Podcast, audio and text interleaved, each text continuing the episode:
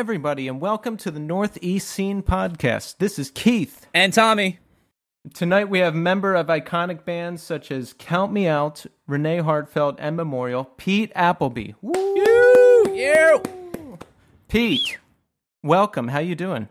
I'm great. It's good to be here. Thanks for having me on. Absolutely. Now, this is a funny story. I, I've actually been trying to track you down for a while to get you on the show. Now, are you a dentist? I am a dentist. That's okay. So I knew it was you now because I, I would search your name and you know Pete Appleby dentistry would come up and I'd be like he's a dentist now and and then I, like my brain just wouldn't like allow that connection to happen so I'd get distracted and go off somewhere That's else. hysterical. I, I there there was times I I did think about that maybe that uh, that's going to be the first thing you're going to see about me if you were to look. It is. So one day, you know, I, I saw Count Me Out mentioned somewhere, and I was like, all right, I got to get this guy on the show. So I search again, and I pull up the dentist picture of you, and then I pull up an old Renee Heartfelt picture, and I'm doing like a like a like a side by side. Yeah, Oh, this yeah, is detective work. All right, wow, I'm impressed. yeah. And and I was like, this this is him. And then to to really make sure it was you, I went on the dentist site and it said like, oh yeah, he uh he enjoys music, playing music or something. I'm like, that's him. That's got to be him. And then I realized you're following us on Instagram. I didn't even realize that. Which is funny because I think Jason Mazzola had tagged something where you maybe had mentioned Memorial, Yes. Yeah. and so that's how I learned about you guys. That's Okay. insane. So he connected us. That's awesome. Yeah, I did. I did a Renee Heartfelt slash Memorial post, and then I posted the Great Lakes because that's an awesome song. And now here we are. That's so sweet, and it's so wild that it was the Great Lakes because that uh, maybe I'm wrong. I don't think that was ever released. It was posted on the band's MySpace as a as a B side, like I don't know, twelve years God, ago. MySpace, yeah. Yeah, that sounds about right. Though I, I could see us doing that. yeah. Um, but yeah, I, I anyway. Well, I, I had lost that track myself. I didn't even have a copy of it, so it's pretty wild. Well, I'm glad I uh, I did a low quality rip of it when I did because I knew I knew eventually this is going to be gone and I'll never hear yeah, it again. Yeah, same here. You may have the last copy. I don't know. I mean, seriously. Oh, thank God I have it then. So Pete, first of all, where are you located? I'm in Richmond. I'm back in Richmond, Virginia. Okay. Have you always lived there, or did you live other places? No, I was born in Chicago, right outside of Chicago, and moved to Richmond in '93. Oh, okay. Um, and I was in Charlottesville for college, and then I went out to LA for a year, but essentially have stayed in Richmond. It's just that awesome. Why did you move to Richmond? Well, I was young. I was only 13, and uh, my yeah, the old man got a new job, so we picked up, moved down to Richmond. I was kicking and screaming. I hated the idea of it. You know, just coming from Chicago, it seemed like it was just going to be farmland and backwoods and kind of southern philosophy and everything. From what little I understood at that age, but I definitely was aware of that hmm and not looking forward to it. And I felt like I was kind of in this metropolitan area of skateboarding, and we were starting to take the L downtown. And it was sort of kind of the city was just opening up a little bit, and then it was like, oh yeah, we're leaving. So Oh. yeah, you know, but so we ended up back in, in Richmond, and but that's really where I discovered probably music, or at least playing music. I had some I had a close friend, Chris Swan, in Chicago, that was a phenomenal musician. His parents played in symphony, and so I was certainly exposed to it, but wasn't really playing it. Um, played trumpet in the band, in the school Ah. band. So when did when did you pick up a guitar for the first time? uh, I want to say it was like 95. My brother uh, was starting to get into like the punk Richmond punk scene. Yeah. And um, through that, decided he was going to, he bought a drum set because he wanted to start a band and his be- best friend wanted to play drums. And so he got a drum set and we had a basement and he- all of a sudden we had a drum set. And then he had a bass guitar. And then as it goes, when you have the, you know, the drum set and you have practice at your house, the, the instruments are usually left there and collect there. And I was, of course, picking all that stuff up. Um, and we were doing little bands together and stuff like that. And then all of a sudden I was picking up the guitar. So probably around then, but you know, learning to play guitar as you would learning to, you know, as a punk guitarist. Yeah.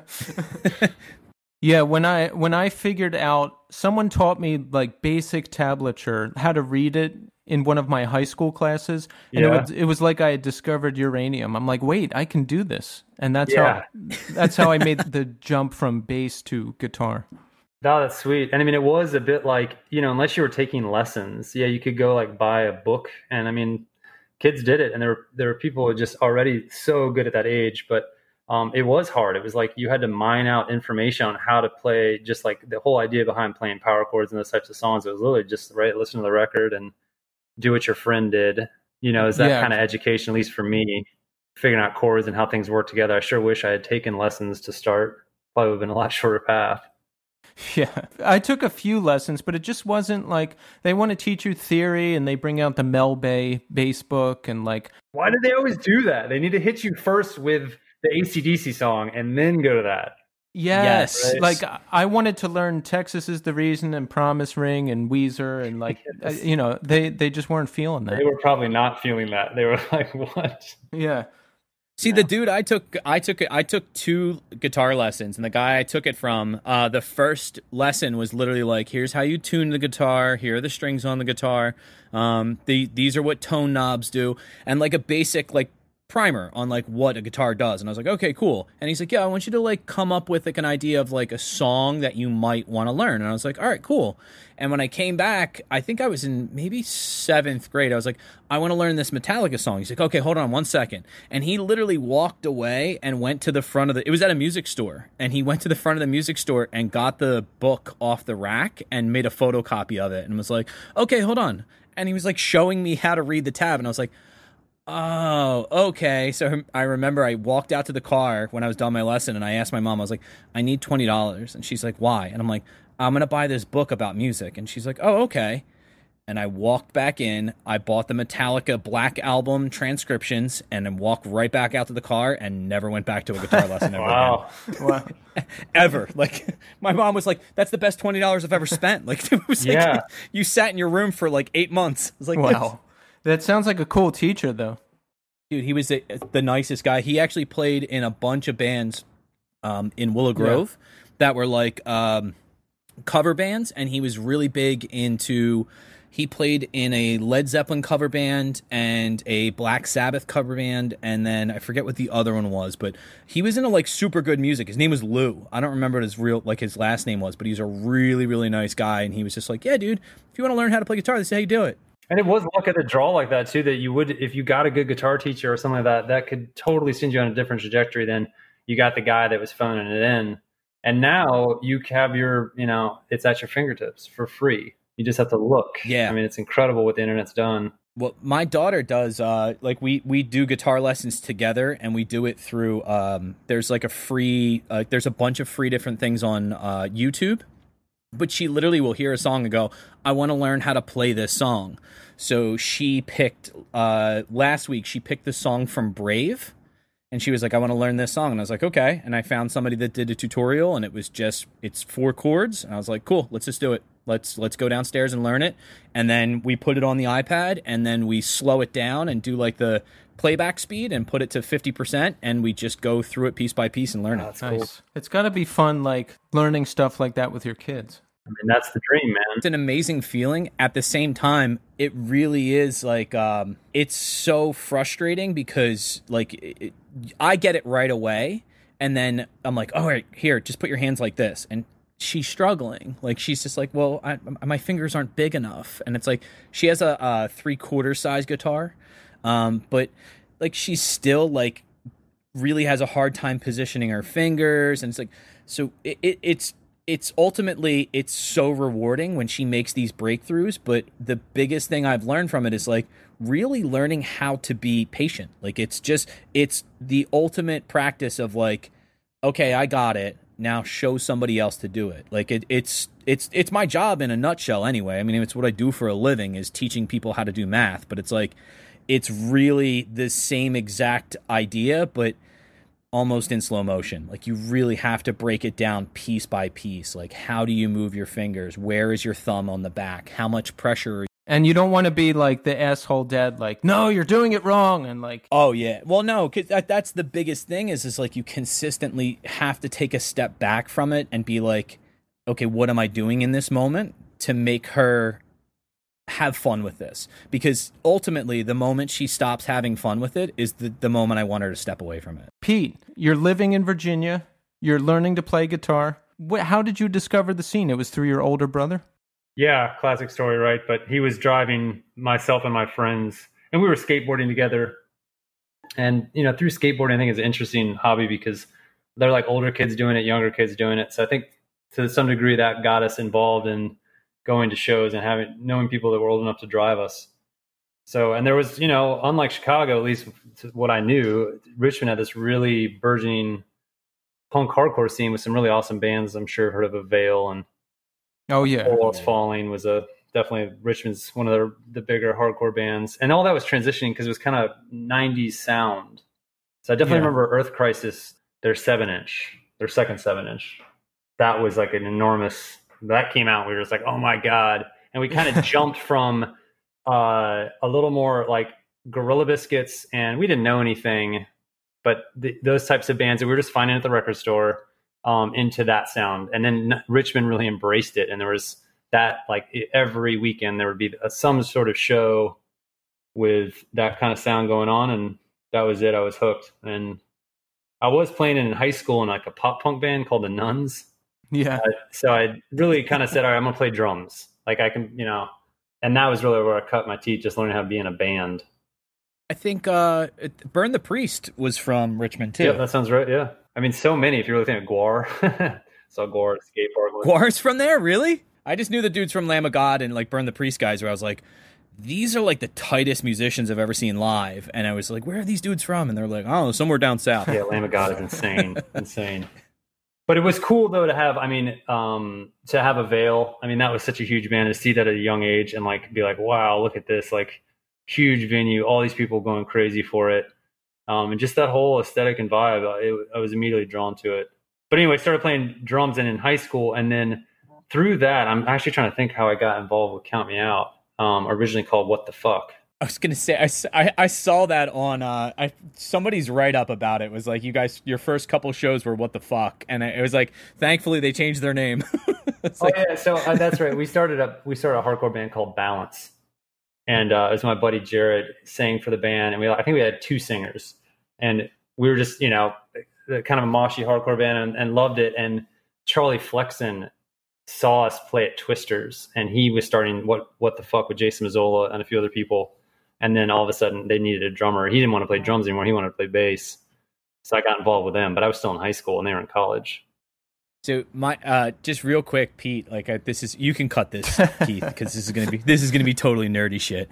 Uh, I I was just looking over. So, so you went to UVA. Did you go like right from high school to UVA and then like playing bands for a while while you're in UVA, or like how did it right work? so no i i started i got a scholarship to vcu and um, a half scholarship so i lived at home and went to vcu for two years and wanted to do for count me out because i really want to play in count me out. I didn't want to go around. I was going to go to virginia tech but it's too far away.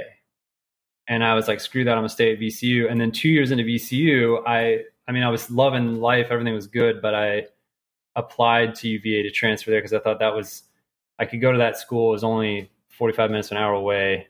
I could make that work and still with the band. Um, and it's Charlottesville, Charlottesville, right? and I was a big, I'm a huge rock climber. I was really a big rock climber then, and I thought, oh, okay, that's you know, it's just a, it'll be a perfect mix, um, and proceeded to do that. But uh, yeah, that's another story because in a way that sort of it was melancholy, man. I was so driven because I was pre med, and I just went as a transfer, so I didn't know anyone. I had a few friends from high school who went, but we kind of diverged on paths. And I, yeah, it was wild, man. I ended up living, uh, I moved to Cherry Street Avenue and I lived in like a four person efficiency where everyone had their own bedroom and bathroom, but we shared a living room and, kitchen. Mm-hmm. Yeah. So I like, I, you know, I leave VCU. I'm like with all my friends. I'm in this, I'm kind of in the mix there. I'm living in my mom's attic. Um, I really had, a, I really was enjoying myself and then went to UVA, got uber focused and, you know, it's a different school environment for sure. And then I'm living in this efficiency with like a cab driver, a graduate student, um, these these like four people that like would essentially got sold on like coming over to the states on like a work study program, but really Yeah. just cleaned up the movie Shit. theater overnight. and they were Oh from like somewhere in Russia, kind of a anyway. They just smoked cigarettes out front. So here I am. I'm like, oh my god, what am I doing? But I, this story, I, I'll tell it to you anyway. Is just that the, my kind of my first memory really of being at UVA. I mean, of course, I was just in the library. I was major in biology, um, but uh, I'd be studying. I always wake, woke up early and drink coffee. And this cab driver downstairs would sleep through his freaking alarm because he was a late night cab driver. So the alarm would just be going off, and I'm in there studying. And um, finally, I you know I'd go downstairs and cut the power to his room. And one of his the, the other roommates were like, "Yo, if it runs more than ten minutes, just cut the power to his room so it'll cut off. It's fine. He doesn't get mad." I was like, "All right." So on and on we went for a couple of months, and then I remember cutting the power, and then it didn't come on like the next day, which I thought was a little weird. And then it didn't come on another day. Oh no. And then, yeah, like I came home from school, and there was an ambulance in the the parking lot, and the guy had died in his sleep. Oh. Oh my god. Okay, don't cut this. So- Fuck. no. well, what's kind of wild is at that point I was doing, I was kind of getting into, I, I just had a lot of alone time, and so that's when I was really starting to write what would become kind of Renee Heartfelt, I guess, but with some more just, you know, just not doing hardcore anymore, like kind of thinking more about um, the next step musically. But yeah, meanwhile, I'm sure one of those mornings maybe he was dead downstairs. Poor guy, it was horrible. Yeah, that sounds like a very Renee Heartfelt like song, you know, situation. Overly dramatic. Yeah.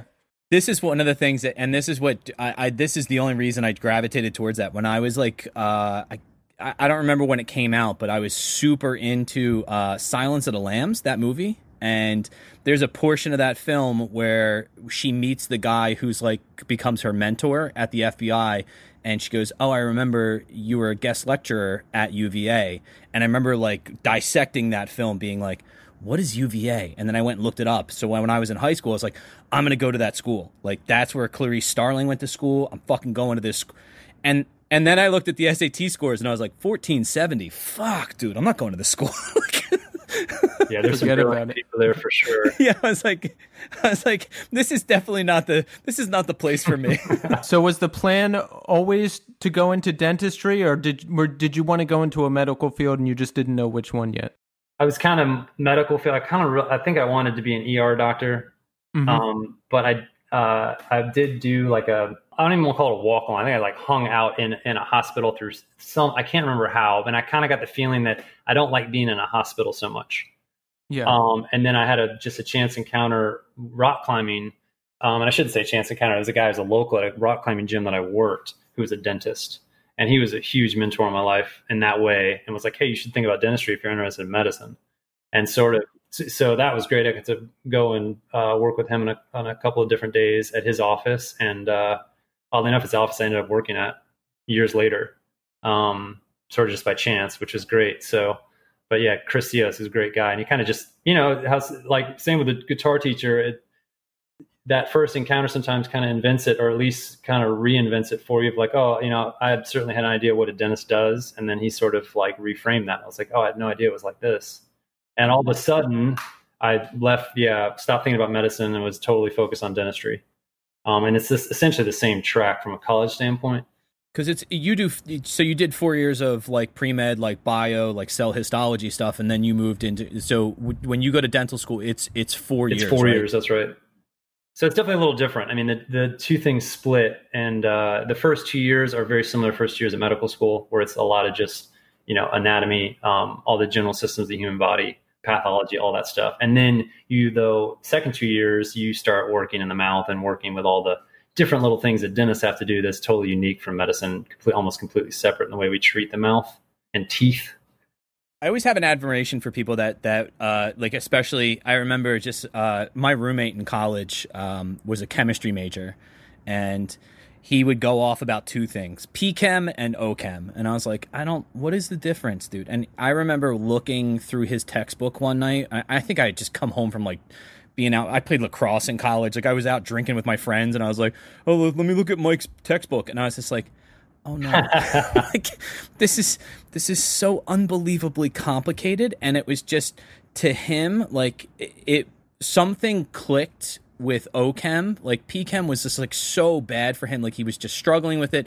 And then when he got into organic chemistry, I remember it clicked for him and it was just so awesome to watch him because like people would come over and be like, dude, were you in today's lecture? And he's like, yeah. He's like, can you explain this to me? And he would have like three or four people sitting around him and he would literally just sit there and draw diagrams. And I'm like, holy shit, there are so many people at this school doing shit that I, I have literally no concept of. Like it was it was so eye opening for me. Yeah, you bring up I mean organic chemistry, man. That is the great widowmaker, or at least the dream ender, so to speak. So many people that that course, right? but I'm with you, man. I mean, the it's and especially if you're going up at the graduate level in physical chemistry, any chemistries, any of the sciences, it's just unbelievable. Pete, were you always balancing college and whatever band you were in at the time? Yeah, I think so, man. Did Count Me Out tour nationally? We did actually. We did a couple of U.S. tours. We did Europe, and then that was the strain. I mean, at first it wasn't bad because Garth, Charlie, myself, and Colin were all in college. We were all taking. We were all full time students, or at least part time. Mm-hmm. Um, and then working. Everybody worked as well, and then we try to figure out how we were going to do the band. So it usually worked out that like anytime with spring break, summer break, we always had a tour. Winter break, always had a tour. Yeah which was one of those things too where it's like it was awesome and i loved it but i did sometimes notice you know your your friends are going to mexico or your friends are going to whatever or just hanging out yeah or working and making money and you're you know it's not you know you're going and grinding out and it's not like we were playing these huge venues we'd be playing a vfw hall or like a, a shoney's in nebraska right with, you know, 10 people and, and you're like and then you get home and you're right back to school right right Yeah. so Yeah, I was on the road with a friend's band, and yeah, you're in the Midwest. Sometimes there's 10 people there, sometimes there's five people there. And then you go right home and work. And I don't know. It, it, I liked it at the time. Then again, I was 20 years old. I don't know if I'd like it as much now. But uh, And I think that's a, it's like a young man's game. It's so fun when you're that age. You don't care. You're like living Yes. the dream and you're living your passion and balancing it all. I felt like I felt definitely in tune with things, but yeah, it was a lot. so how does that band come to an end, and how do you start to segue into what would become Renee Heartfelt? you know, count me out. I mean, that was we were really good friends, so we always it, we were in Europe having a great time. Although it was there was a lot of shows, Nunkritz, Germany, and like you know on Christmas Eve where it was just kind of random and the way the shows. I mean, it was book tight. We had a show every night, but some of the shows you're just like, what is this? Like we're playing a squat. And that you know what the crowd that's there is never like would have nothing to do with our type of our music at all. Um, but there we were, and, I mean, and we still gave it our all, and I, you know, it, was awesome. But I think we could tell towards the end of that tour that Charlie was definitely ready to not be straight edge anymore. Um, and I was changing some of maybe he was just ready to kind of move on to his next step in his life. He was big into design. I think he was looking at other bands. Colin had been offered or had already been playing, I think, with American Nightmare. So that was and they were taking off huge. And I think he was drawn like I, you know, I'm not gonna have time to do this like I'd like. I think Jason wanted to keep doing it, but realized that he didn't want to do it at the, you know, he didn't want to keep doing it at our level. We wanted to keep growing, write another record, or, you know, yeah, don't be a band anymore. So kind of the end of the European tour, although we were all getting along great and as close as we'd ever been, um, it just sort of had a natural ending there. We played our last show in, in, uh, in Richmond, sort of unannounced. So th- was that a thing? Like everyone was straight edge, and if we decide someone's not going to be straight edge anymore, like the band can't be a band anymore. You know, I, I, it's there's some years between that event, so I can't say I'm saying this totally accurately, but I Yeah. think we definitely were aware that we were a straight edge band. I mean, we felt. I mean, in 110, few and far between, we were a straight edge band. I, I mean, I love the edge. I was I had my X Watch on, so it did feel like, you know, that was part of who we were, and what like although we didn't, I guess we weren't that big lyrically into it. We weren't as straightforward about it. I mean, it was definitely our band, so it felt weird to have Charlie not be Edge, and I want to just put it on Charlie because I mean it was Garth, it was, and eventually all of us except Jason. Um, but still, at the time, yeah, I think he just he was ready to move on. It just seemed to not make sense anymore. Yeah, that makes sense. I, and as you get older, like now, I I never bought into the straight edge thing. I was always kind of curious about drinking or, or you know, weed or whatever stuff you do when you're 17, 18. But you know, I would see my straight edge friends one by one like start drinking and stuff. And I I per- I remember being at a bar with my friend who was edge forever till he was like 24.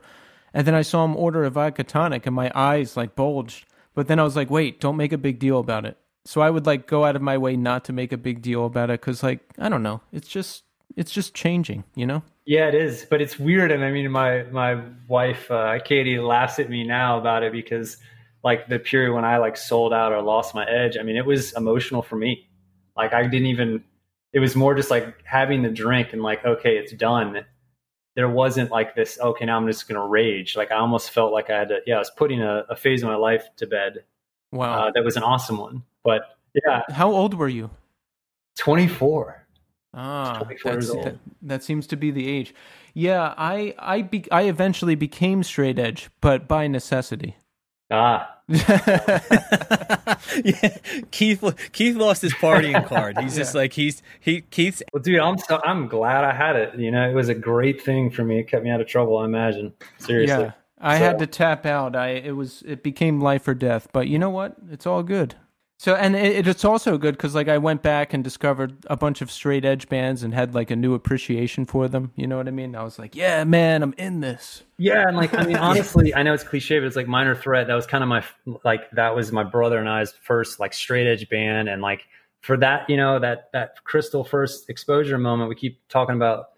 It that really set up for me though. That's so hardcore, and almost was surprised when bands weren't straight edge this is a this is a weird connection and Pete you do have a connection to this with skateboarding but I always thought like when I got into straight edge um, I always thought of it as like staying true to something that you really believed in and like something that you loved. So like I always thought about that with skateboarding like when I was like straight edge and skateboarding I was like dude I can't believe people quit skateboarding. Like what the fuck dude? Like you either skate or you don't. Like there's dudes at the like there's dudes at the park with us that are fucking 45, like that fucking still skate 3 times a week. Like this is either you're in or you're out.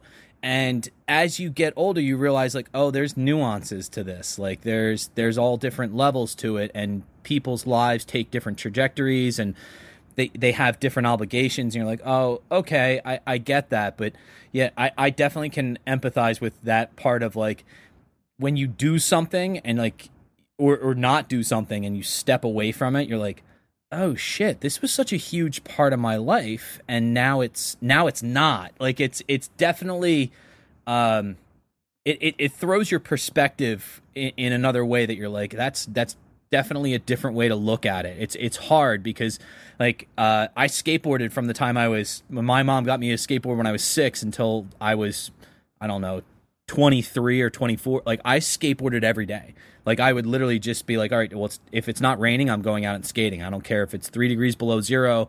I'll put on long johns and fucking four jackets. Like I'll, uh, when I fall, I won't feel it. But uh, I walked away from skateboarding for almost a decade, and uh, I've been watching like a bunch of videos in like the last like year or two with my daughter, where I was she would be like, "What is that?" And I'm like, "Oh, it's skateboarding," and she's like, "I want to do that," and I'm like I want to do that with you. right. like, like, let, let's go. Like, let's get you aboard. Let's get you helmets. Like, let's get you pads. Let's, let's fucking suit up and let's, let's go skate. Like, and it's like what Keith was saying with that rediscovering of things that, like, you know, Keith, you're probably looking back at things like Judge and being like, wow, this is actually fucking, there's something resonating here. Like, there's something really cool with that. And, uh, I, I, do it now. Like my daughter, like gets up in the morning. We get up really early because like we're trying to avoid people, like being around people. So we go to the skate park at like six o'clock in the morning when the sun comes up, and she's like, she's up at six, and she's literally like jumping up and down. She's like, "Are we getting in the car now?" And I'm like, "Yes, we are." I, like, and in my head, I'm going like, I, I need to I need to make coffee. like, uh, can you give me like ten minutes? I need to stretch. like, this is this is I'm, almost forty at this point. Like, we got to chill out for a sec. yeah, I've been so far disconnected from the skateboard. I think it still has the same qualities that it that of like that. You were saying like, you know, I'm dedicated to this. I'm gonna do it every day. And you'd even meet these older guys who are the same way. And it was sort of like this this um, true to skateboarding. It's the same with hardcore and maybe with straight edge. It the personality types that maybe get into that are just you know what I mean? They can get into hardcore the same way or to straight edge or these certain things. It's like a lifestyle, I guess. It really and it, it, it does, and it's like one of those things that like uh, it, you see people that especially like that adopt straight edge for like I know a, a handful of people that have you know continued with it on to, into their 30s and 40s, and it's like it is definitely a lifestyle choice that's like aesthetically it's like outward. Like they they put it out there like this is who i am and it's a part of what they identify themselves as. So like you see people that have like you know um like the x tattoos on their hands. I'm like fuck you're down for life dude. Like, Right. that's fucking crazy. Like that's a really that's deep commitment to this. Like the same way that like when i see dudes at the skate park that have like thrasher tattoos on their neck i'm like fuck you guys are you you are fucking way more down than me because if i roll my ankle today i'm out for, for until i feel better like, I did get a secret edge tattoo when I uh, when I took up the cause. You know, it, it it's I- not an really? X, but it you know that that that the meaning t- kind of ties into that whole thing. Pete, what what was Fair the enough. first drink you had? Do you remember? Oh man, I I really don't. I wanted it was whatever the I think it was a beer of whatever was there, but it was in, I remember it was on the deck of the house that uh, I lived in with some roommates who had all already broken edge, except Casey Smith, who is still straight edge to this day. Shout out to Casey. Um, but yeah, they had something, and th- that was it. And I remember I got a text within like one minute from a friend saying, "Give me your X watch." and beer is hard to start with because I, I hated beer at first. You, Yeah, I had to try yeah. like a bunch of them until I found one that I liked. I think that added to my uh, misery of like, what have I done? You know, traded it for this. you're like Yeah. choke, choking it down Yeah. You're like, "Ugh, this is what i broke This for is right, what right. everyone's making a big deal about. Ugh. so count me out's done. Edge is broken. So now we're moving into Renee Har- Heartfelt. Yes. Yeah, and it, Colin and I had really talked about doing the band because I mean we we were you know you drive in the van and play CDs and play the music you're into, and we were always. I mean, we obviously loved Quicksand, so that was an enormous. I mean, the whole band did. Everyone loves them, but uh, Yeah. that was definitely what we were rocking all the time. And you have to go back to that time. It was sort of a weird in between phase. I think uh, World's Fastest Car was always we were always listening to that yeah. and um, that was probably to me it was like all right we're going to do something like that and colin who i just love the way he played drums and also you know you're you're wanting to write songs and sing them i was certainly anxious about that kind of like how i'd be perceived especially not yelling yeah. so feeling like i had some some somebody who was like all right i'll play with you man that was pretty cool and it was colin at first and uh, so we had jammed on a couple of songs and ideas which i guess would actually one of them ended up being on our like demo so that started before we even went to Europe. Mhm. Um, but long short of it, yeah, we broke up and then we started practicing in earnest. And that's when uh, Mike Stankovich came in, who played in striking distance in DC. He's our Mhm. guitar player. And he lived at Longfellow, which is Brian McTernan, who recorded Texas is the Reason's first seven inch. I mean, Yes. strike, strike anywhere. You know him, like all these great Yes. bands. He recorded out of that house. He recorded Count Me Out's first record there. Mhm. So somehow he had moved out and moved in a bigger studio, and Mike Stankovich had moved into that house with a bunch of other people and had a recording studio in his basement, which was really basic, but he had decent equipment and he actually knew how to do it for the most part. So somehow he had heard some demos I had, and I think I went up there and because he had a recording set up, he was like, Do you want me to record you? I was like, For sure. Because I was recording stuff out of my house. And I drove up to DC and we sort of struck up a friendship and he was like, dude, I'll be in your band. So we started doing this, like we'd play in Richmond and then we drive up to DC and we had Charlie Flexen from Out playing bass. So that was the beginning. It was Mike on guitar, me on guitar vocal, and then uh, Charlie on bass and Colin on drums. Yeah, I was going to ask about your influences. Now, Quicksand, Rival Schools, World's Fastest Car, all that stuff. I, I was in a band heavily influenced by Quicksand as well.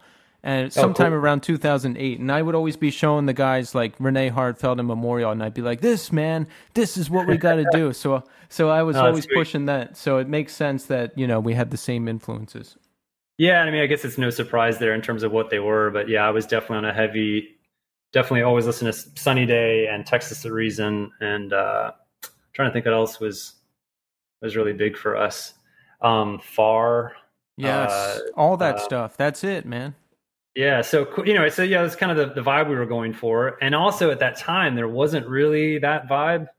I Right. feel like No, there wasn't. you know, um, hardcore definitely broke in a direction that I was not really connecting with anymore.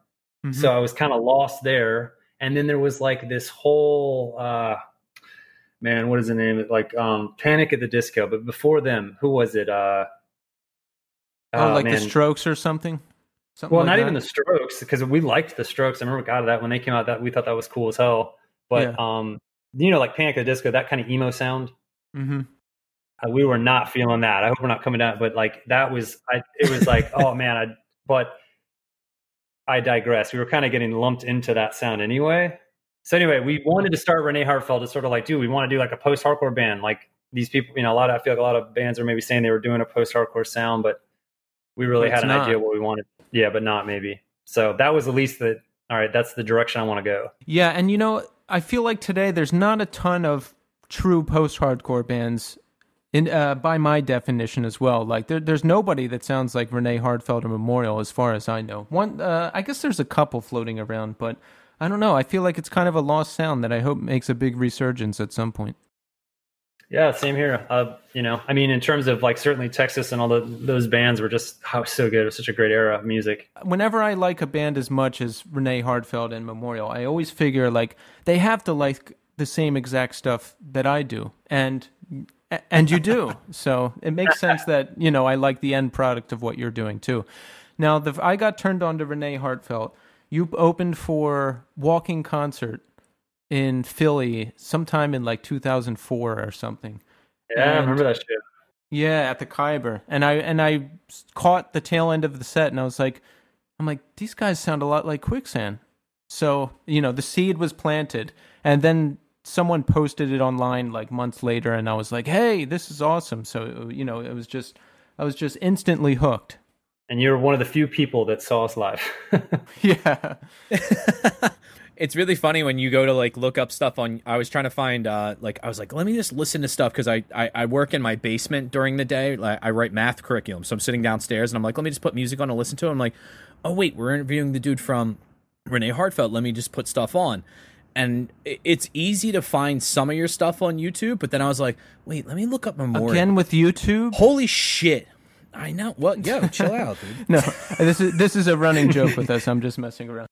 he hates that he he hates the fact that I won't buy Spotify, that I won't spring for Spotify, and that he sends me stuff constantly through Spotify, and then I just go and copy and paste it, and then put it in, into YouTube, and then just find it on there, because I'm I'm too cheap to pay the thirteen dollars a year or whatever it is to fucking have it. So, but I I tried to, I was like looking up memorial stuff, and it was so great. Like the comments under the videos are like. I got to see these guys live, and then like the, the person under is like, "I'm Yeah. so jealous." I'm like, fuck. So did No, Renee? How long did Ren- Renee Heartfelt play? And did you only play like in the in the Northeast? no, actually, we did a U.S. tour. Oh, Um, and it was at, right after we recorded um, the LP. Um, we did a summer U.S. tour, and was on I couldn't. It, it was it was a. I think honestly, Eric Barr, who I think I actually call Eric Barr because he was Eric from Wilkes Barre, Ah. was our agent At, Hilarious. yeah, right. Um, I mean, there's so much backstory to some of how all that played out, but I would say that that was certainly like a hey, I'm going to get you on these shows. Some Mhm. of which will be hardcore shows, some of which were like legitimately we we did play a Shoney's. like some of these just most random shows, but we played a couple of good gigs in California, but it was with a varying group. We did we weren't on tour with anyone specifically, at least not the whole time. Um, you know, we played shows of One Up. I think we started out with, and they were a cool band. Um, the Distance, who had like some connection with with Hatebreed, and I think they had tried to do a sort of a major label push, which some bands were doing that, but uh, it was not often we were playing by ourselves or just yeah one or one or two stints with one band and then switching it up. I was supposed to see you again. You were playing somewhere in Pennsylvania with my friend's band, but uh, I got too fucked up and I ended up not going to the show. and and all too common story in my life up until about three years ago.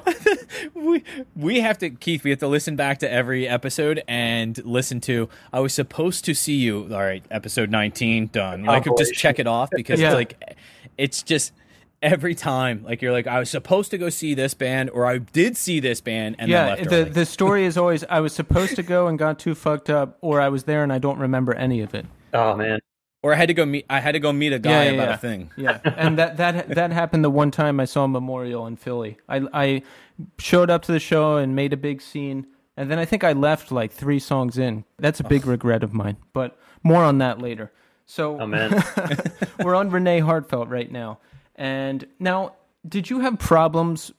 I seem to remember some controversy with that label, Textbook Music, I think it was. Did you have any uh. problems with them, or am I imagining that? No, no, that was totally, totally one of the big death knells of the band was, you know, surprise the label. And I think part partially it was my eagerness to try to get something going because we had we were on Lime Kiln Records for our little EP, which was really our demo. And they were super cool to us, and they were like, "Listen, we'll just, you know, we'll put it out." I think we played some so, some shows with bands on the label. Um, and they were like, "We'll just release it, and then you know, whatever you want to do," which was great. And that's how Textbook heard of us through Sean, this guy Sean, who was kind of doing AR, and he took an interest in our band, um, and then pitched us to Andrea, who was at Textbook for the LP. And we were just so eager to get an offer. We were so psyched. I mean, I really wanted to be on Revelation Records, but um, kind of knew that wasn't going to happen. And she was like, "Listen, I'll put you in the studio. We'll do this whole thing." And I mean, it was a huge, you know, the big talk. With I, I mean, hindsight being that I think she was like, just putting a seed out there. I'll release a record for you, put you in this deep dark contract, and hopefully sell it to a, another label that would want to pick you guys up as you develop.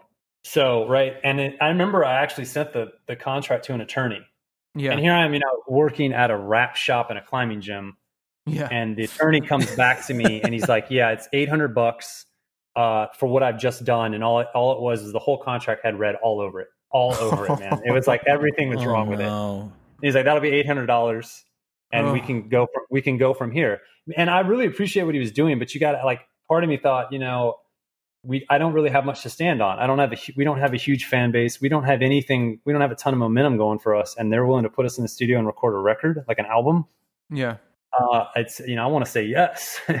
they're telling me everything I want to hear, so. We didn't. I mean, we definitely had discussions about it. Uh, hindsight being twenty twenty, we should have waited. Uh, but yeah, we signed with them. So she immediately put us into the studio with Matt Squire, who we recorded the EP with. Mm-hmm. Because originally we wanted to record with Brian McTernan. Yeah. Uh, but Brian was like, hey, I have this friend, Matt Squire, who'd be great for you guys.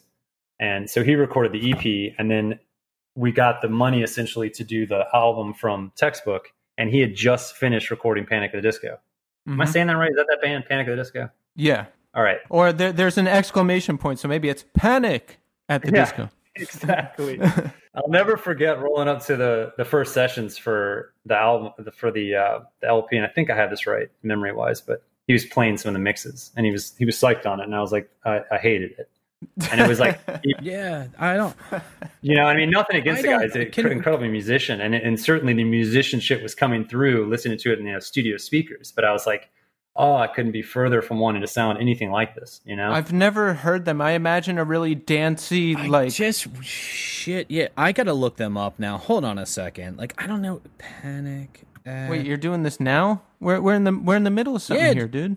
dude. Hey, fucking post this. I don't- oh, okay.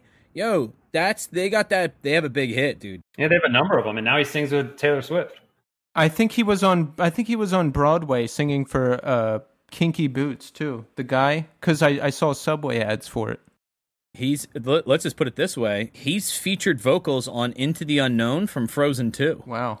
Yeah, dude. Wow. I'm sorry. I'm sorry. Like that was like that was really bothering because like you guys were talking about like this huge band. I'm like, I don't fucking know who this is. Like, So all let's right. let's shift back to recording the now classic Renee Heartfelt LP, "Death of the Ghost." Now, this is an album I come back to time and time again. I was just telling Tommy today, like I could sit here and play the record from beginning to end just in my head. Like it's, I think it's timeless and classic, and I think it's right up there with all of the most classic post-hardcore LPs. What do you think about that, Pete?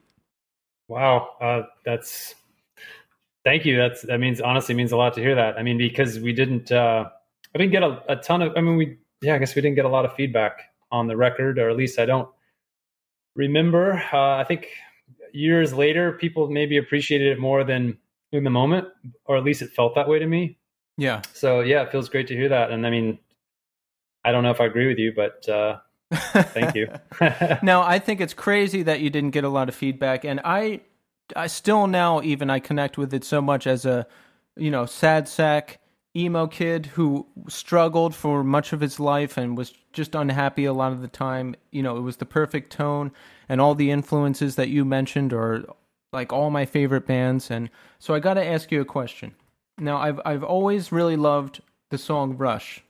Now, he, here's what I think it's about, and you tell me if I'm in the ballpark. Now, th- there's a troubled individual, maybe a friend of yours, possible drug problem, and they're, you know, as soon as they get money, it burns the hole right in their pocket, as you say in the song, and, you know, they're just always wandering around in trouble, lost soul, and you feel for this person. Am I close or spot on? I mean, yeah, I, I don't think that's a terribly uh, convoluted lyric. I mean, it's pretty cut and dry to me, and it's exactly what you're describing. I mean, I think it was just.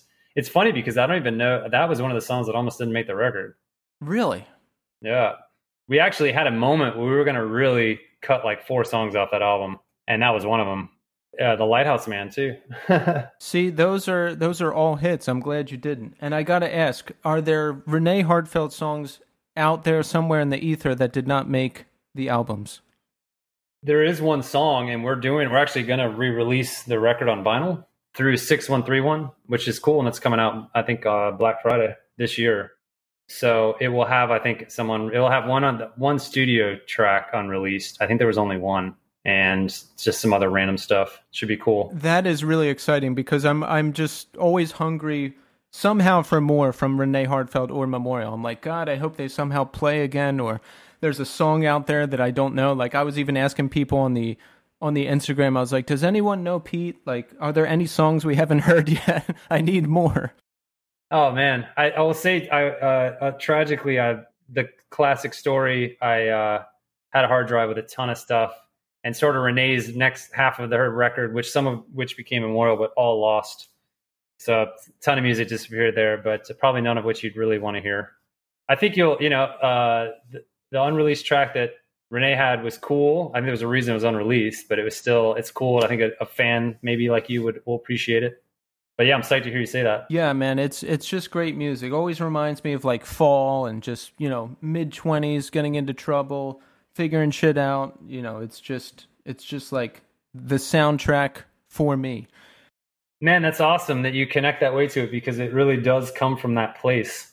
Like it, everything you're just describing. Yeah, and that's why that's why I love to know like what's going on behind these records because you know, like I was mentioning earlier, I'm, I'm like if I connect this much with it, it has to be touching on that. So that's why I like to hear like what went into the record or what were the influences and oftentimes, you know, the the connections are there. It's the same influences, it's the same feelings and so it makes sense that I'm that I connect that much with it.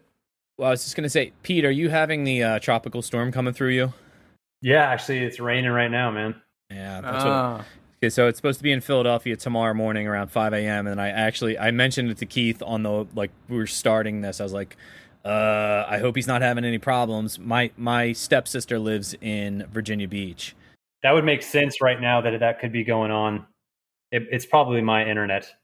I, I texted her and I was like, "How is it?" And she's like, "It's a mess down here." She's like, "We took everything in." We. She's like, "We took everything in from outside, like all the garbage cans, all the patio furniture, like everything's locked up." They said the wind's going to be really bad, and I was like, "Oh, I hope this does not affect Pete tonight." Well, it's crazy if it did because honestly, our first show, Renee Hart's first show was, I think it was September 21st, 2003, right two days, three days after Hurricane Isabel. Well, that came through and just wrecked Richmond. There was no power. I thought the show was going to be canceled, and they played. We had the show. They ran a generator. oh, oh wow!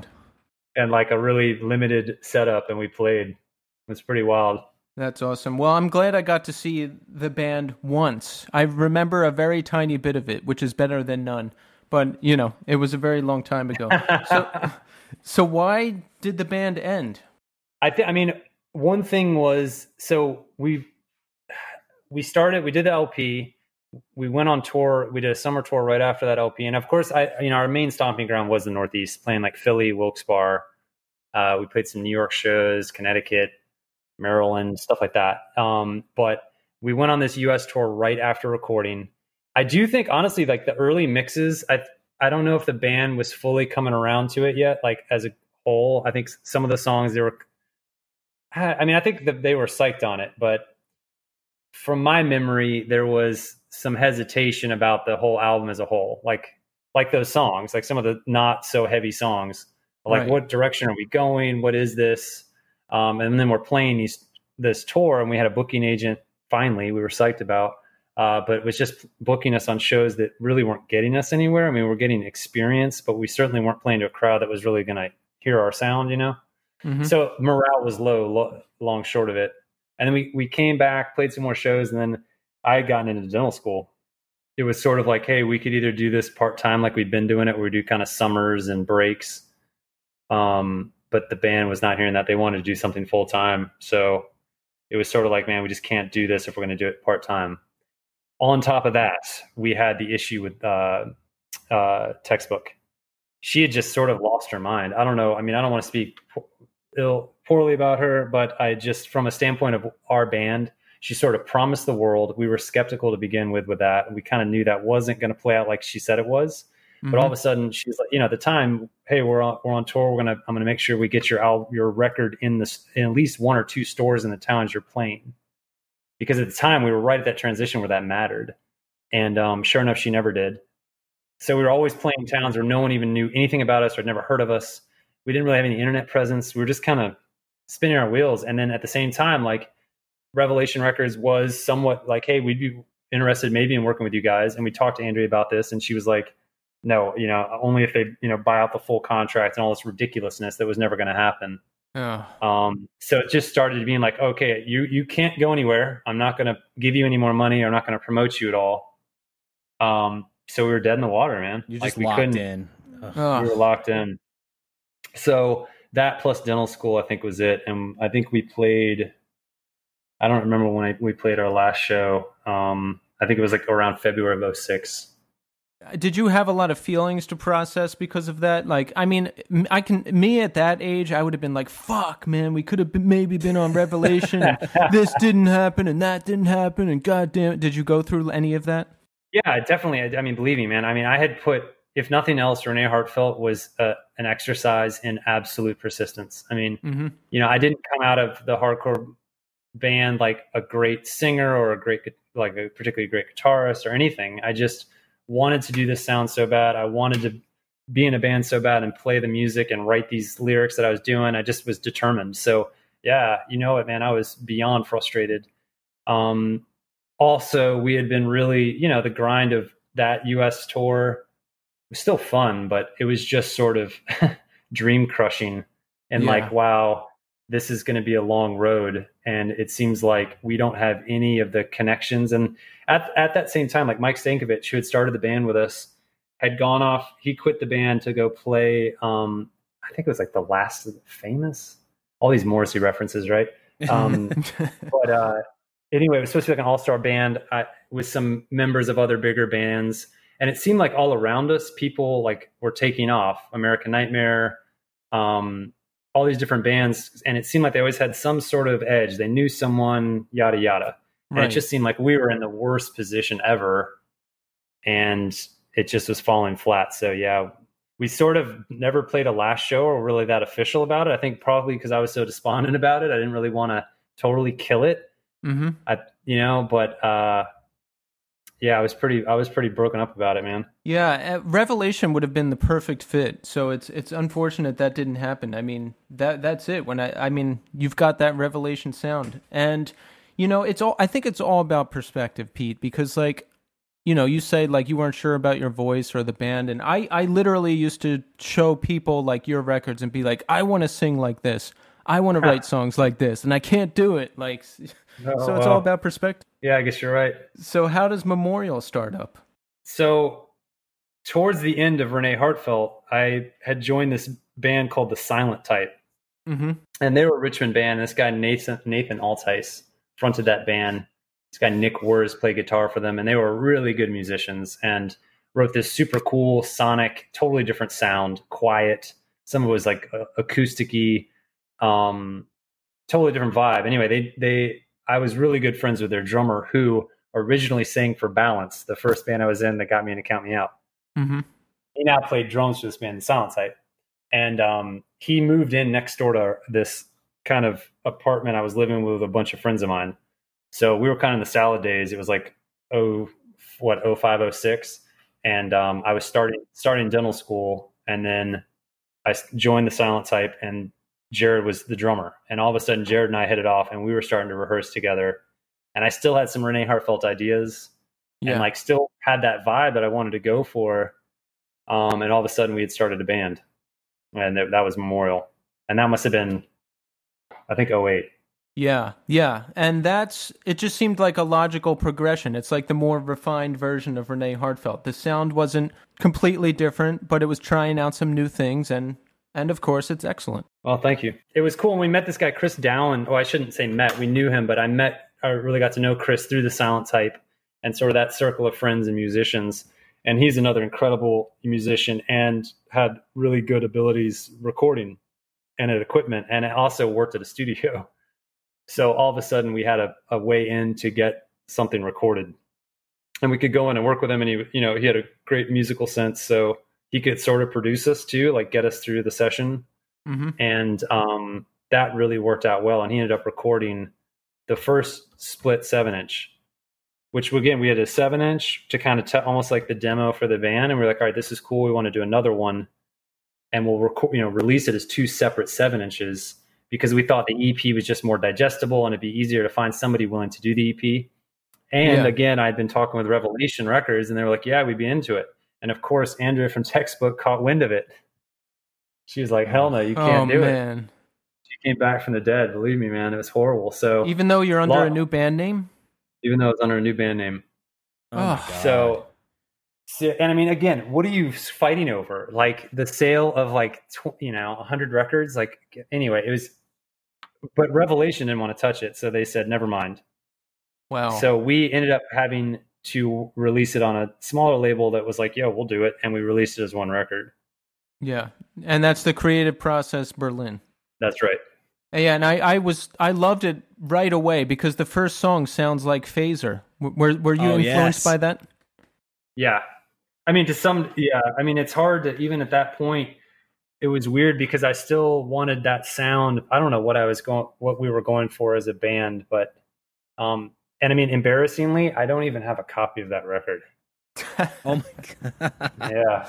I mean, it's Yeah. like through the moves, you know, I had a couple moves and it's just a weird time, you know, in your 20s in your life. And I, I totally tend to hold on to stuff like that, but managed to not have any of it. So, um, some of this is off bad memory here. I moved four times in a year span, like a couple years ago, and so I, I basically have nothing but amplifiers and a television and a PlayStation Four now. And the stuff that matters, right?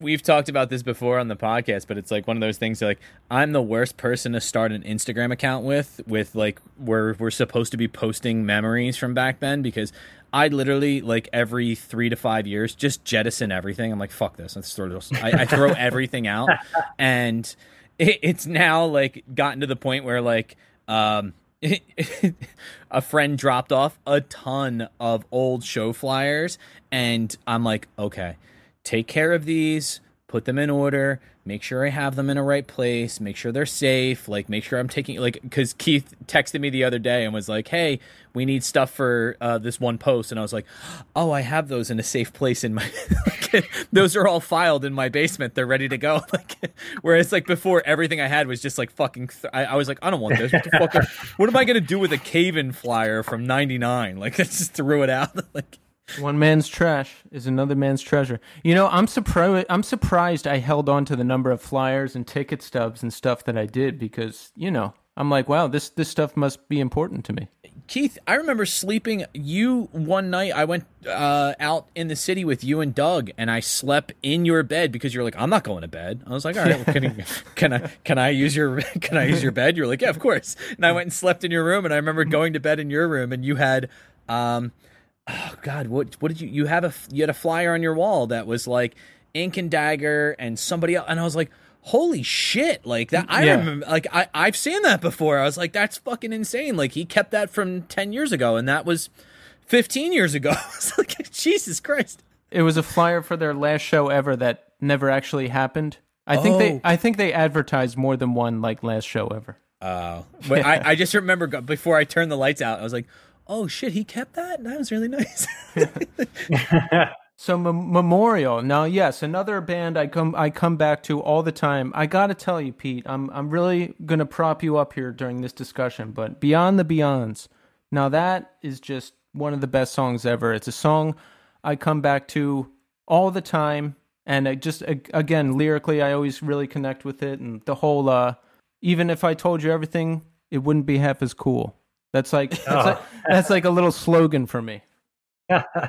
cool, man. That that means a lot. I, I appreciate. Uh, yeah, I remember writing that song, and I, I love that song a lot too. And I'm glad you connected with it, man. That's cool. Yeah, it's like it's like the perfect blend of like chill and then it picks up a little bit and I, uh, on that record, I I love, and I don't know, like I I guess I, I was playing it the other day, and my daughter heard it, and she was like, "I like that guy's voice, uh, beneath, because it has that like acoustic intro."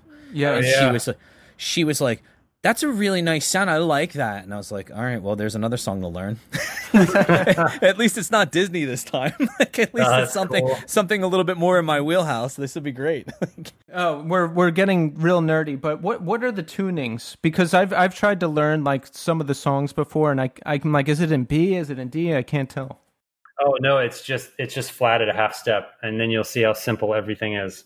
And we often do drop D. We often do drop D, but we'll right. We tune to D sharp or so like uh beneath is in so that's e just it's just e flat right right exactly. okay cool all right th- no because i think I, string, every string down a half half step, and you'll be able to play along with all of it with basic, very simple bar chords and all that stuff. I was gonna say I, I think I figured out the first part and I was like, oh, all right, I got this. Like it's actually Yeah. really funny. It's uh it's some of the same chords. I can't remember the name of the band, but they had like a uh it was like they had like a hit in like the early nineties and I don't remember the name of the band, but it's the same chords they used for one of their songs. And I was like, wait a minute, I think they just Oh used yeah, Col- Collective Soul. Collective Soul. It's the fucking yeah, dude. It's It is, exactly. you're right. Thank you. In fact, that's awesome because we used to, we used to play that song. We used to play that when we'd be like rehearsing. So that's awesome. Oh my god. So wait, Pete, I'm right? Like it's Yeah. this- yes. no, Tommy, I'm glad you mentioned this because now that that song, I wrote that song before I years before I ever heard the Memorial song. It was the same song and I loved it. I was like this is awesome. And I would go to parties and play it and someone's like that's fucking Collective Soul. And then I got and then I got bummed out and stopped playing it. And then I heard the same song on the Memorial record and I was like Motherfucker, I- shouldn't No. have listened to people. It's awesome. The worst part is, is like it's the same chords to a Dave Matthews song too. There's Yeah. a Dave, there's a Dave Matthews band song that's that's able to play like that. I don't, know- I don't know the name of it, but like I remember playing it one. I, I played that Collective Soul song one time, and somebody's like, "Yeah, it's the same chords for uh, you know whatever Dave Matthews band song that is." Anytime you're walking up the major scale, right, you're gonna find you're gonna run into a couple of songs. But it's just it, it, it's such a great song, and there's there's a lyric in there, and I it I can't believe it, it escapes me right now. But it's like spend time when you can, because when this all ends, there'll be nothing, and there'll be no one left to blame. And I'm like, fuck, man, that resonates so hard. Like it's Yes. there there's this it- it's it's the way because it it transitions from like the acoustic part into the part where like there's a, a slight distortion on the guitars to part where it's like super heavy and Yeah. it's just that transition from the acoustic to that part and it's just your vocals it's just it's fucking haunting man Oh man, I'm glad you did that. I have to give a lot of credit to to uh, to Chris Dowan who recorded that. And I remember that session because we, you know, I had the song and I was playing it acoustic for the band. We kind of recorded it acoustic, and then we were, I mean, we had rehearsed a lot of different parts with it, um, but trying to get it to work, you know, recorded. That's the art of it, right? And he sort of figured out how to what the the sound had to be.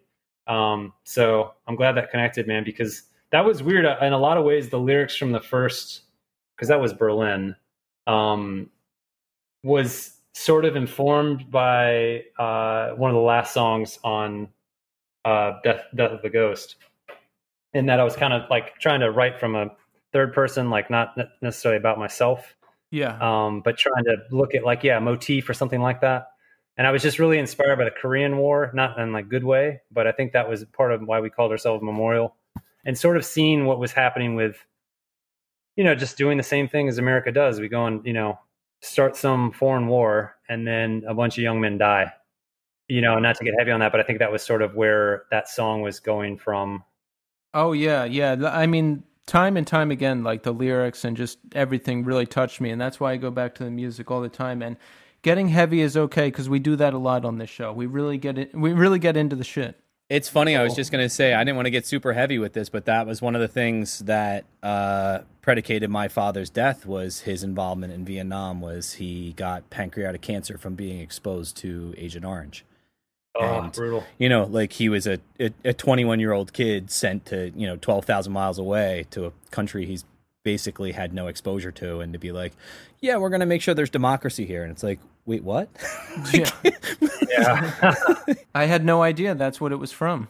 Yeah, no, it's actually uh, uh, without getting into like really like crazy details about it, but um, uh, my mother was part of a class action lawsuit that uh, sued uh, not only the United States government but the chemical manufacturer. And, oh, good. Uh, yeah, so did she my, get some cash from that? She did get a monthly payout until I turned eighteen. Yeah, that's good. Yeah, they actually did like a whole. It's a it's a weird uh, death calculus that they do. Um, they figured out that because my father had, uh, before he passed away, my father had uh, was four credits away from finishing his PhD, oh. and he was in the middle of it, like getting his doctoral stuff to, together. And so they do a uh, lifetime earning potential. It's mm. so awful to go through these documents. It's one of these things that like my mom was like, "Hey, I I have all this stuff left over from when your father was alive. Do you want to look at it?" And then of course, like me being like the dork that I am, I sat down and like started poring over it and then the next thing you know, I'm like reading this stuff going like,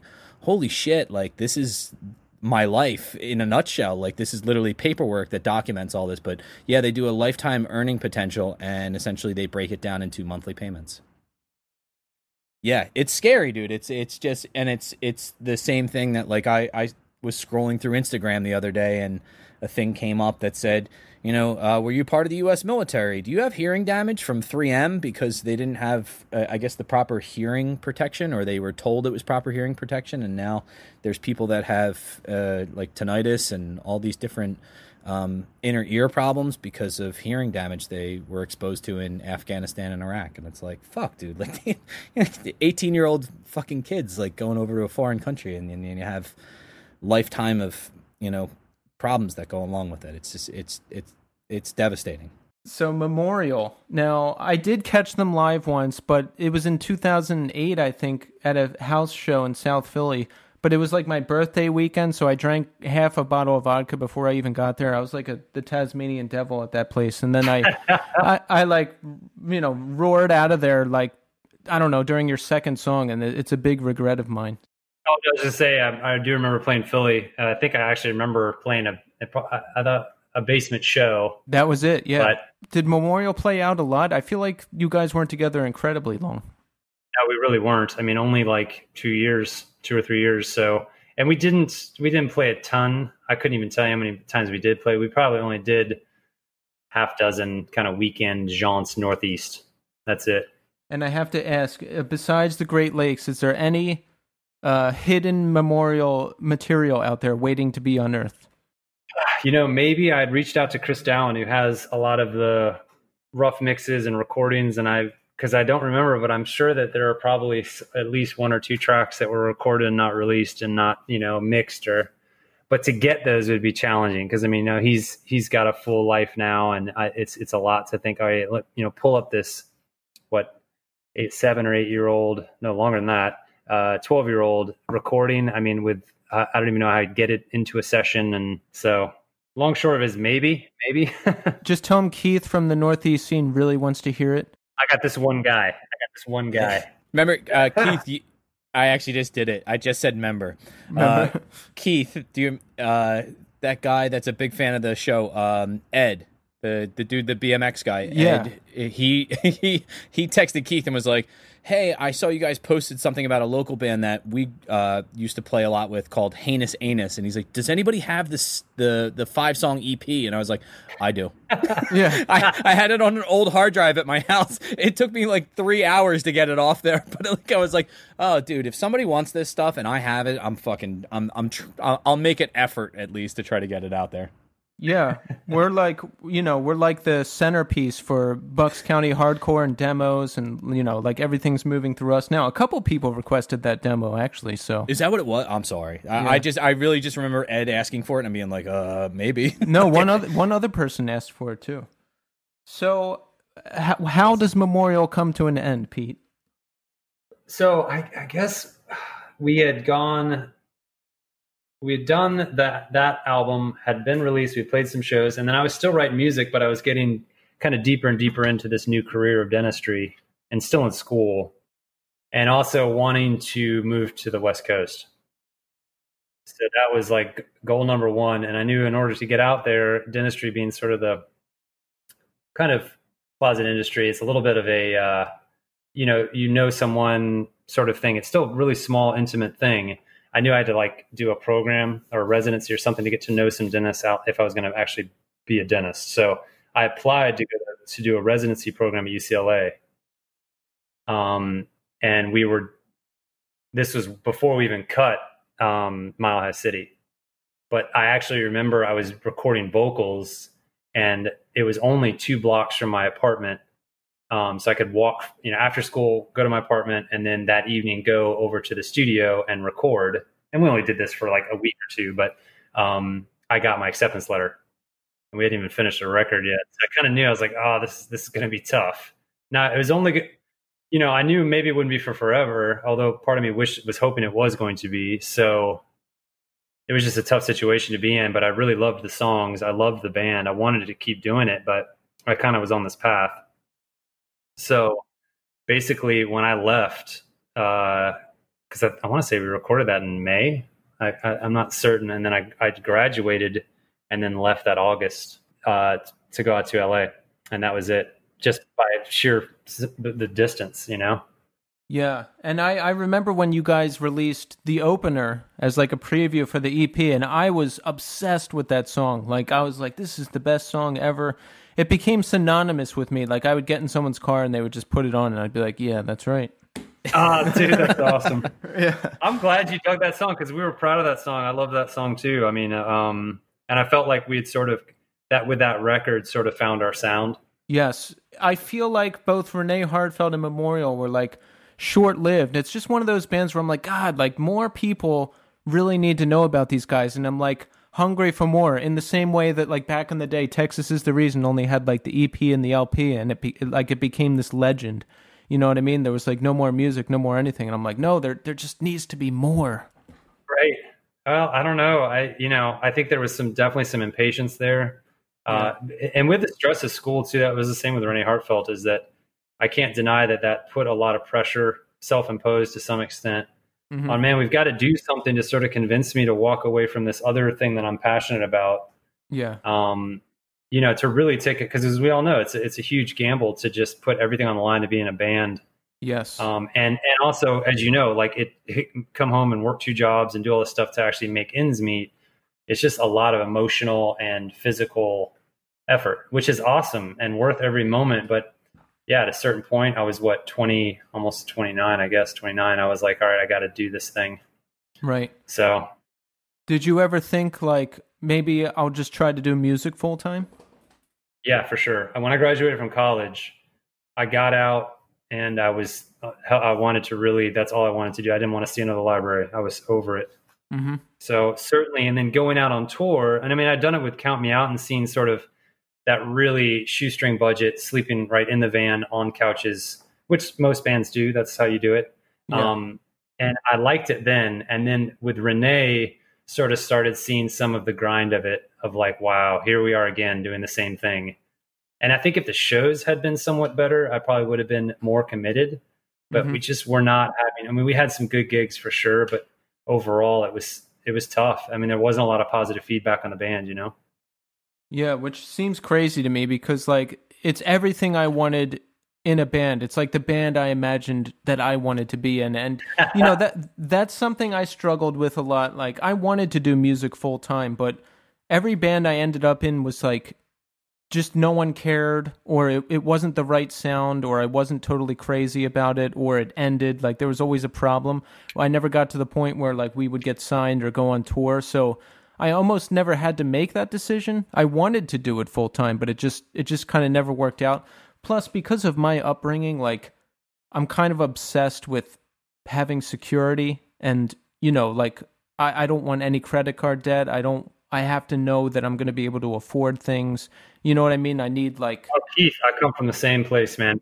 Believe me, I come from the same place of like I'm not trying to yeah run up and and a lot of people in bands did that, and that seemed to me like insanity. I did that too. I was like tens of thousands of dollars in credit card debt from just being a, a complete degenerate. But that that's that's all been handled. I've I've got a handle on things now, which I'm happy about. And you know, I I thought about it a lot when I turned 30, and I don't know, even now sometimes, because I have friends like you know they they're in multiple bands they tour they tour europe like they all work at a bar together it just seems really awesome like they kind of just do whatever they want and they you know they kind of call their own shots. And I'm like, that that seems like a pretty fucking fun life. Indeed. I mean, certainly that side of it, but also I'm sure, as you know, having played shows and stuff, that there is that like you get that one hour uh, moment of what you want, which is to play and c- connect and share the art and all that. And the rest of it is a grind. And especially when you're a band coming up, you know, I mean, yeah, you're hanging out with your friends and all that stuff is good, but you know, once you're you've kind of done a couple of tours of that, and that's maybe lost some of the novelty.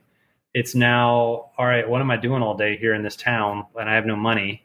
Yeah. So you're right. I'm just gonna read this book, or just sit around, or get in a fight with my bandmate because we're bored. Yeah. Right. And then you know, so I, it was good to at least see that aspect of it, and I think it's well balanced if you're the band is making strides, it's making progress. Right. You're connecting more people. You're growing Yes. You know, you're all of a sudden, yeah, you're still feeling creative, and that was still there. But I think that overall, it was just, it was hard, man. I was having, I was having trouble on the road with, yeah, just feeling like, man, no one is hearing what we're doing, no one cares. We're playing a show and no one's paying attention. I find that crazy, but. Yeah, that's the thing. It's like you said, it's a young man's game. If I was like 20 years old, I might consider it now, but I mean, I'm 38 now. Uh, I've got a girlfriend who's got a kid. We're talking about moving in together. We've got two cat children. I mean, that's it. I'm happy. That's good living too, man. And then that's a great thing is that you know there's phases, right? Yeah. Um, and I think also had I maybe been where it was like, hey, we're just going to continue to do this for fun. I think we would have because we were still enjoying it to that level. But I think the pressure of wanting to make it, hey, I want to do this as a career. Like, how can we get on a bigger label? How can we figure out? Because we were also transitioning into social media and MySpace and how to promote. And we got caught in a couple of those where it would be like this band was huge online. Like they had all these, I don't even know what it was back then. It wasn't likes, but there was some evidence that this band has lots of watches or views or fans.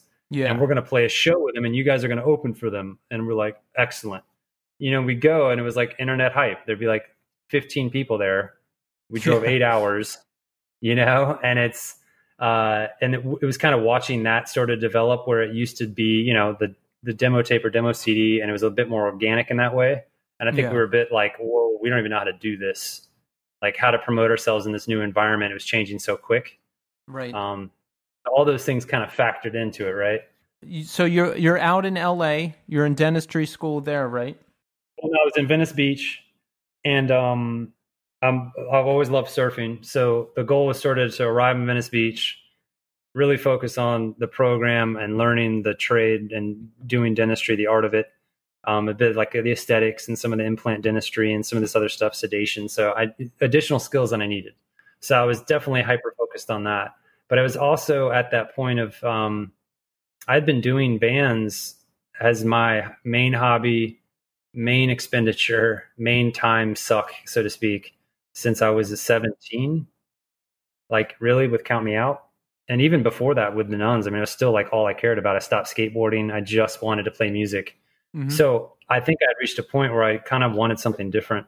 I wanted to just not be in a band. yeah. Which sounds weird. But I wanted, so I, I really just played a lot of music by myself.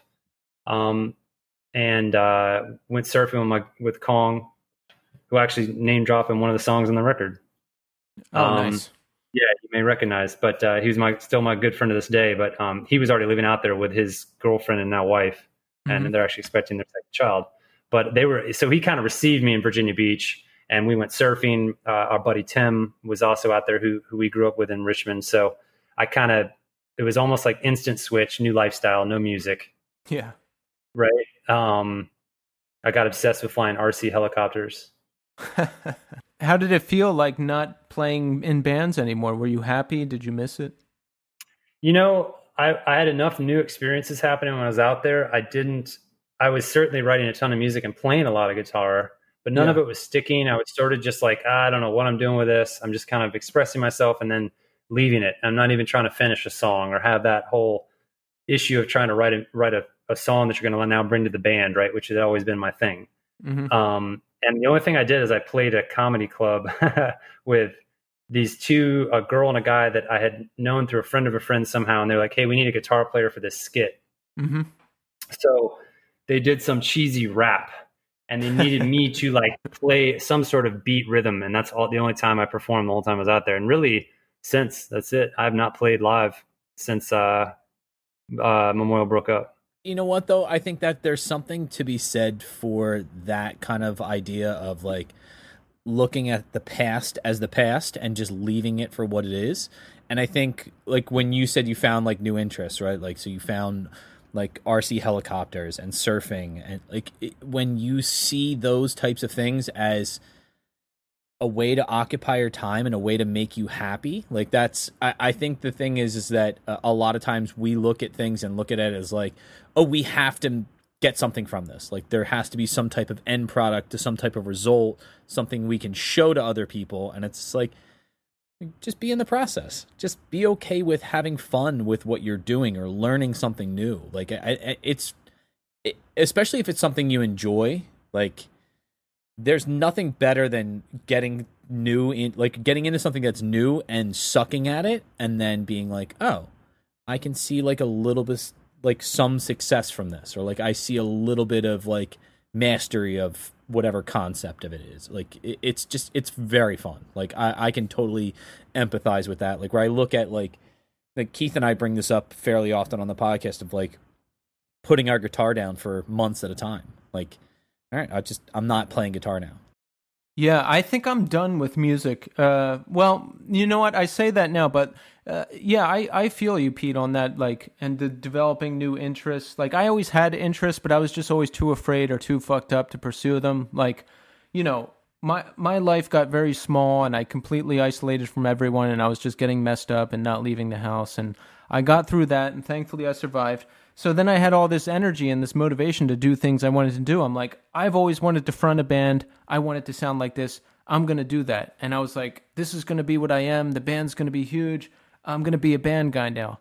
And I got to put out the record, but the band quickly dissolved. And I was like, fuck, what, what am I going to do? But at the same time, I was taking an acting class. So then the acting class is going to do a production and I get the lead. And that was my life for a year. And then, you know, Tommy and I put together the Instagram account and I'm like, yo, if we get to a thousand followers, we're gonna do a podcast. And I had no, I didn't even consider ever doing a podcast, but like, you know, I heard some other podcast and I'm like, fuck, if those guys can do it, we can do it. And now it's all come full circle because like in my youth, I was always like, oh, wrong band, wrong time. You know, why aren't I in Renee Heartfelt? Why why aren't I playing with Renee Heartfelt? Why this? Why that? And now we get to do this thing and talk to all the artists we love and it's just it's all full circle and i just think it's really cool. That is cool man. I mean it's a great way to realize it exactly all, all on, on its own time sometimes. Sometimes yeah. you really try to force it. You just want it now or want but uh yeah you, i don't know. I, maybe i learned that for somewhat from renee yeah, yeah. It, it, I used to just get so hung up on the idea, like, no, like my life has to be this, rather than looking at like what it is. And you know, I now I can go all the way back to my youth. I'm like, shit. When I was ten years old, like I I had like four different talk shows I would record by myself, like on cassette tapes, you know, as different characters. And I'm like, oh, like I'm just going back to what I was doing. Yeah, it's uh, it's funny actually. I, mentioned the RC helicopters. Is that I, I grew when I was in Chicago and we discovered skateboarding through this shop called Tom Thumb. It was a half hobby shop that did plastic models, RC planes, and all that stuff. And it was half skate shop, and they were one of the hugest distributors for uh, our biggest distributors for skateboards in the Midwest. So everything was coming through there. Um, but long short of it is that I was we're building plastic models, building RC cars when we were kids, and that's and then we got introduced to skateboarding. So it was weird that later on, sort of after doing this band thing, yeah, I got back into flight, and then actually subsequently got my pilot's license um, as sort of like an old passion that I'd hung up. Yeah, so taking out the music and the time and maybe emotional energy opened up some other paths although i still miss it i mean for sure yeah i would i i really like the ep my band put out two years ago and i we never got to play a show because the band kind of fell apart but i mostly wrote everything so i would like to do it at some point uh but just you know no one can do anything right now so i'm not really worried too worried about it but I mean, at least you did it, right? I mean, you wrote the songs and you recorded them, and and in the end of the day, I mean, it really it's again cliche, but you know, you're making the art, you're doing the thing. I think that's what matters. So, how did you end up back in Virginia?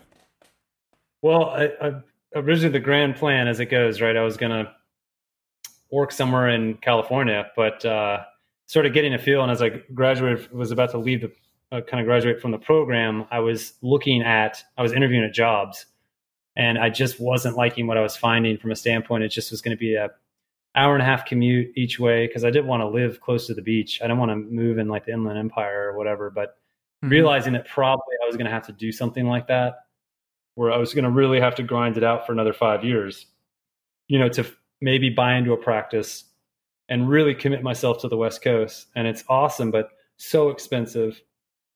And then as a dentist, you, know, you got to buy into the business. So all of a sudden now I got a bank loan so I can't just like cut out and leave, you know? Um, or I could do the tenants thing, which would not really build on my ability as a dentist, but I'd have a job. But I also have my student loans. So long short of is it, I made the pragmatic decision to come back home where I knew someone. And I was really fortunate to know a dentist here in Richmond who worked at a practice. And I knew the practice and I knew it would be good. And I thought, man, this is the right move. This may not be romantically what I want to do right now, but um, this is the right move for being a dentist. And so, sure enough, packed up uh, that literally 13 months after moving out and drove back to Richmond. Wow. And moved back in with my mom into her attic.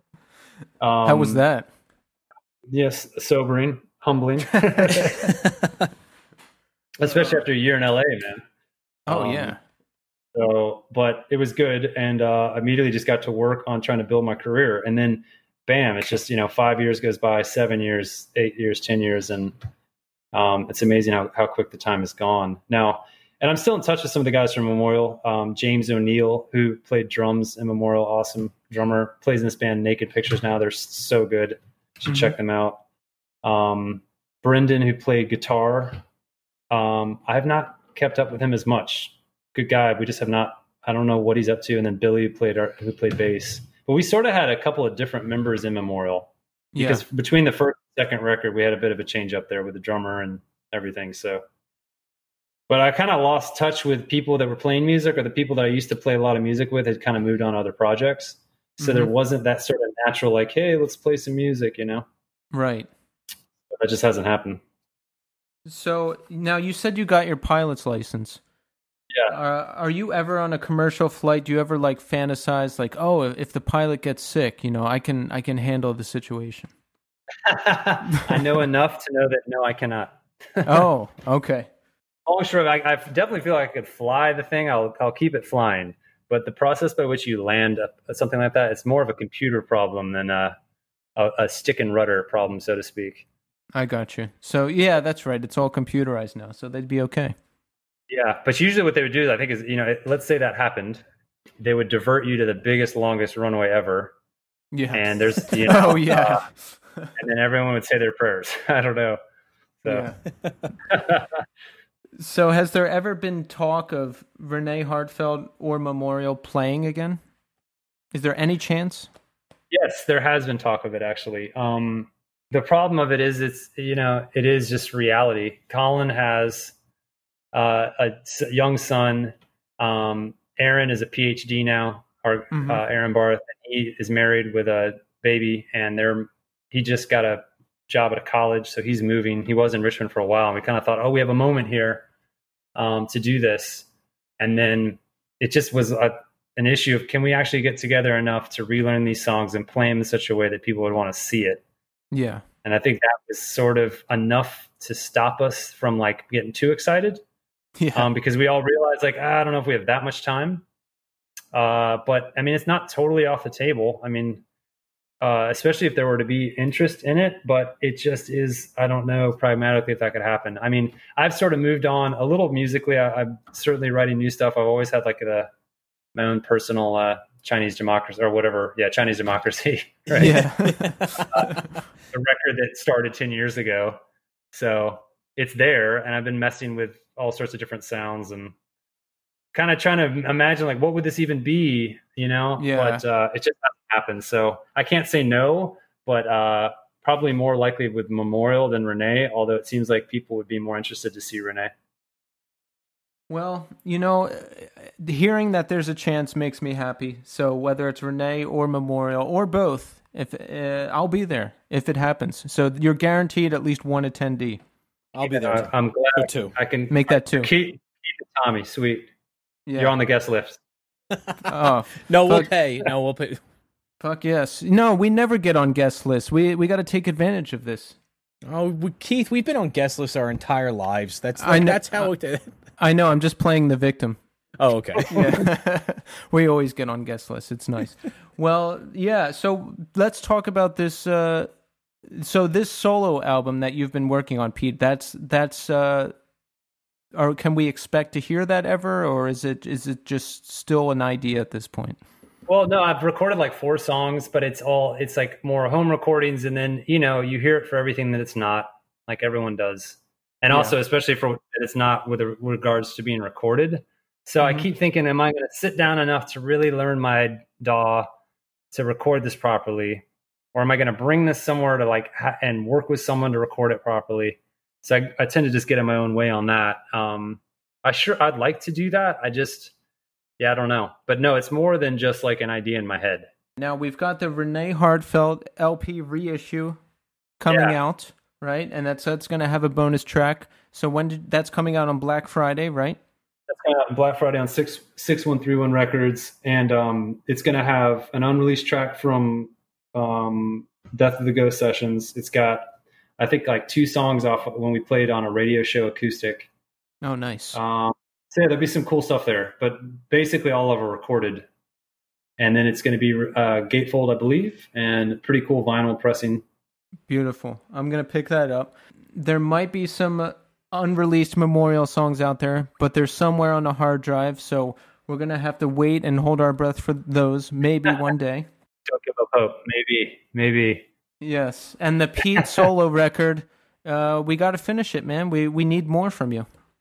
Well, I appreciate hearing that, man. Maybe so then. Um, if I can figure out a way to do it and do it a way that it will sound good and you guys would actually appreciate it, then uh, yeah, maybe. Do people still hit you up about these bands? Like, do you hear from people about these bands, like fawning over it like we are?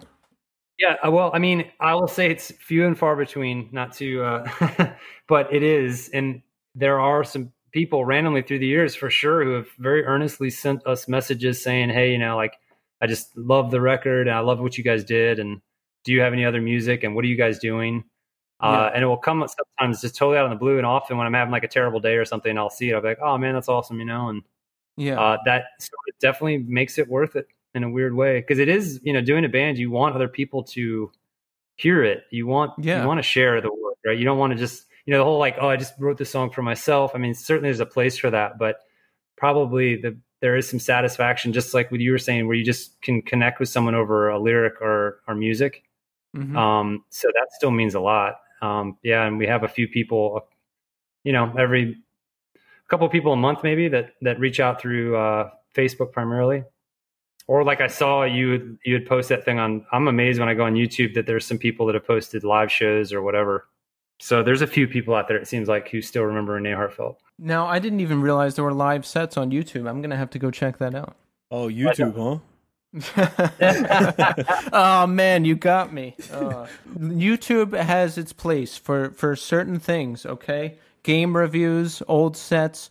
Uh, YouTube is good for older stuff, but the, my my problem is if if it's a brand new song, it's never on YouTube because of uh, copyright. They take it right down, so I can't share like the newer stuff with Tommy. That's true. Well, I mean, you sent me the what did you send me the other day, and I was like, oh, this is good but I found it right on YouTube right away. Uh, Juice WRLD. Oh, it's up there. yeah, dude, it was right. It was up there right away, and I was like, "Fuck, dude, this is like amazing." But it was it was instantaneous. Like I looked at it, and it was like, but uh, I I forget who posted it, but it was definitely like um, not somebody involved with the record making process. It's Like, it probably was- down already. Yo, Oh, think- I'm sure it is. Think about this. Juice WRLD. Now, the song we're talking about is Righteous. It's so good. But like no, Juice WRLD is like Renee Heartfelt, but imagine like uh beats instead of like guitars and drums. It's like it's like kind of similar. It is. Really? It's. Oh yeah, dude. I I am like. Uh, so I, I teach in in Trenton, and kids always are like, put on this, put on that, and ninety nine percent of the time it's garbage. But Juice WRLD is one of those newer artists that's eh, like hip hop that I'm like, wow, this actually this resonates. Like this, it it it, it makes sense. Like it, it's good, and there's there's some really pretty heartfelt stuff in there. Not to pun on that, but no, the new hip hop. There's like this new hip hop. It's basically like emo with trap beats, and if it, if it's done well, it's fucking awesome. Yeah, there's some that that that Juice WRLD track is unbelievable. It's just heartbreaking. So considering because the guy overdosed and died, and he's just talking about like relapsing and being depressed, and it's just like And how gut wrenching. Drugs rule his life, and that he Yeah. can he considers drugs as his only solution. It's it's it's it's it's hard to listen to, but at the same time, it's one of those things that it definitely has its place, and it is. It's really smart. Like it's vi- like it, people are easy to dismiss that stuff and go like, "Oh, well, it's just it's yeah. it give it a chance really just give it a chance like i i, I was very skeptical at first because remember you sent me um You didn't like it at first. I converted you. No remember you sent me the one where the the album looked like uh i was like this looks like a game gear Oh, like a PlayStation Two game. Yeah. Death Race Right. for Love. Yeah. Juice WRLD with uh, our 14 and 15 year old Izzy and Taylor uh, through my wife's first marriage. Um, they love Juice WRLD and were so destroyed when he died. Yes. But it's wild too because that yeah, I mean the lyrics are like drenched in drug imagery. oh yeah Um, but it is real and like emo sort of. d- I see that like oh yeah, you guys are kind of doing that sort of emo thing where you're hard on the sleeve, but yes. you can't deny that that is really emo's contribution that somehow they got it's hard to describe exactly but the way the lyric is the earnestness of it i guess i don't know there's some stuff that I listen to. Like I, I brought this up previously, but like um, whenever I drive my kids down that we go to go down the shore, and uh, I, I play Promise Ring, Nothing Feels Good, and my daughters are all my daughters call it beach music. They're like, "Oh, that's the one that has like the beach because like the front of it looks like um, yeah it, it's like a, a cut from like it, you know the uh, Atlantic City boardwalk, like, um, but like it, it, my kids just resonate. Uh, It's one of these things that just sounds so good, but when you really listen to the lyrics, you're like, wow, this is so sad. Like, there's so many things that are just horrific in it. Like, you're like, oh, this is so terrible. like, then literally the album is called "Nothing Feels Good." like, like, how how how awful is that? Like, and my daughters are always they're like, put that on, put that on. I'm like, uh, you know what? I'm not in the mood for that. Like, uh, Oh yeah, Pete. That's another thing I meant to ask you. You, uh, what's your home situation? You're married. yes yeah uh, um and live we live right in richmond and uh we have katie's again kids through her first marriage isabel and taylor uh who are 14 and 16 Wow. Yeah. See, my girlfriend, who I'm think I'm moving in with uh, in a couple months, she has a 14 year old, and that's uh, thankfully everybody gets along pretty nicely, and it's uh, you know it's good. It's it's I tell you, it's a brand new experience for me because I never even thought I would live with someone I was in a relationship with, but you know, now I'm doing that, and she has a kid, so I'm doing it all. That's all, yeah. I don't have a lot of friends who have the similar a similar situation to me in that way, like being a stepdad kind of thing. Yeah. Um, so it is unique, but it's awesome. And again, I didn't picture it either. You know, you kind of never expect that, and then it, and then all of a sudden it's happened, and you're like, all right, Yeah, yeah, I love it. And me and the kid have like we have similar interests. She likes video games and junk food and like being on the computer and I mean shit, that's what I do too. no, that's that's awesome that you relate. I mean, yeah, I mean, in in the end of the day, I think that that's uh, the relationship is all that really matters. The, the the whole, yeah, who's parent or whatever, especially as they're getting older and older, it matters less and less, and you're becoming more of just a an influence and mentor and all these other things. So it's kind of a unique position I get to play, you yes. know, because certainly being the father and being a mother, I mean, respect, it, it's also a whole different emotional um, place than maybe it's just a different emotional place to be in as a stepdad or a stepmom. Absolutely. Like I, I, I like to stick my nose in things and like impart my wisdom sometimes. So I, I have to be really careful not to do that because it's it's not appropriate in some cases. So I, I just try to be as supportive as possible and shut up when I need to. There you go. There you go. Yeah, as, as someone that had a stepdad that kind of sucked, yeah, please do that. I think about that, Tommy. I actually do think you? about thank that. You. Yeah. I was gonna say thank you. I appreciate that because he was just definitely one of those people that um, imposed his own belief system and his way of running things. Uh, without question. There was no like discussion or argument. Uh, now, uh, that's not to say that like, I didn't learn things from him and that he wasn't um, somebody I, in certain ways, looked up to. Um, he's very successful. He's uh, very. Um, he's been, in terms of like now, like my wife and I are both teachers. Like investing money wise, like he's the person I go to when I'm like, uh, all right, look, uh, we have this, you know, extra windfall of money. Like, what do we do with it? When, when I have money in this money market account, what do I do? Where am I investing? Like, what are you doing now? Because he's been retired for 20 years almost at this point and, and lives off of just trading his, you know, trading stocks. Like, and it's, it's, it's incredible to see that. But at the same time, um, eh, you know, there was times where, well, Keith has been around him before. He's a a difficult person to get along with. he's just kind of like you know he's he's just kind of there. He, it's not like hey how you doing you know asking questions and stuff. He's just kind of like there. You know what I mean? Yeah, he's definitely he's a and the other thing is he's kind of a presence, but yes. he's also uh he's a little bit he's a bit much for some. When people first meet him, they're always like, "Oh, he's so nice." I'm like, "Well, give him a moment. just give him shit. Give give him some time. Uh, bring up politics right now. See how that goes off." like, you know, was your dad? So you had a stepdad and uh, your paternal dad. Was he? Yeah. Yeah, so my, my paternal dad died when I was five, and then my mom remarried when I was uh well when my mom actually like literally remarried um when I was twenty eight. Uh, my mom moved in with my stepfather when I was fourteen. Yeah, so it was a it was a wild time because it was definitely like, but I mean, it, keep in mind it, it was also uh, a lot of time of transition for a lot of us in the family where um, so I have uh, two sisters and I have three stepsisters. And all of us being together at once was really my stepsisters are awesome. Like I like I told you, I texted my stepsister today, like to be like, "Hey, how's everything going down there? Like, uh, we're having a guest on the podcast tonight. Like, we stay in touch a lot. Like, we we are close, but um, we've always discussed like our relationship with our like their father and my stepfather as like oh well that's just how he is like you, you just kind of you you either take it or leave it like it, it, he is a uh an acquired taste. right. Yeah, and, and, I think about that. I don't I don't want to do that. And that's another crazy connection, Tommy. You moved in with your stepfather when you were 14. 14. And yeah. I'm going to move in with my girlfriend and her kid and she's 14, the kid.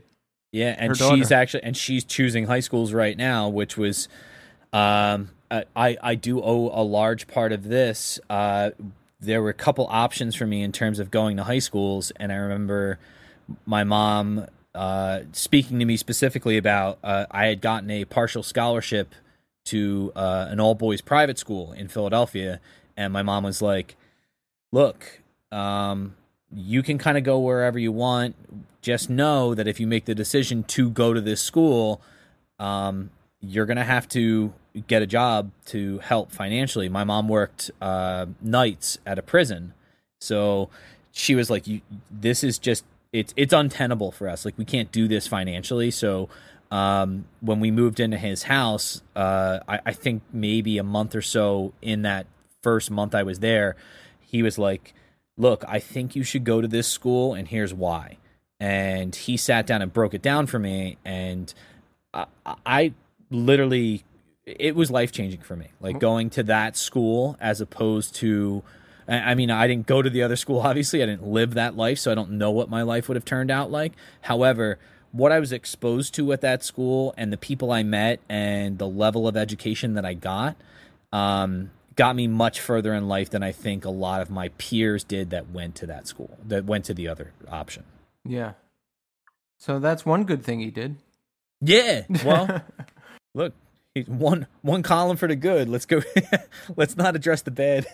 Pete, we want to thank you so much for coming on. I'm glad I tracked you down because you know, like I mentioned before, Renee Heartfelt Memorial. It's music I've just connected with so much over the years, and that I come back to time and time again. And uh, we look forward to more. I hope I get to see you again. So thanks, uh, thanks for talking to us. Hey Keith, Tommy, it's great talking to you guys, and thanks for reaching out. And uh, it's been my pleasure, man. So hopefully uh, we'll meet in real life one day. yeah, that'd be amazing. Yeah, that would be awesome. And folks, listen, become a member of the Northeast scene today click that follow button, click that like button, subscribe to us on Apple and Spotify and Podbean and all the other random sites I see our RSS feed feeding into, you know, that display our podcast. Uh, rate us, review us, write us. We haven't been getting many reviews, so we need more. Uh, and write us, write us with your stories and, uh, you know, everything. Northeastscene at gmail.com. We want to hear from you and I'm going to continue to put up your flyers and the stuff you send me when I remember and when we have time. And we're going to keep coming back every week, every Monday, new podcast, no matter what's going on sickness, health, death, plague. Actually, the kind of is a plague right now, and we're still doing yeah. it. So, yeah. so, thank you, everybody, for being here. And until next time.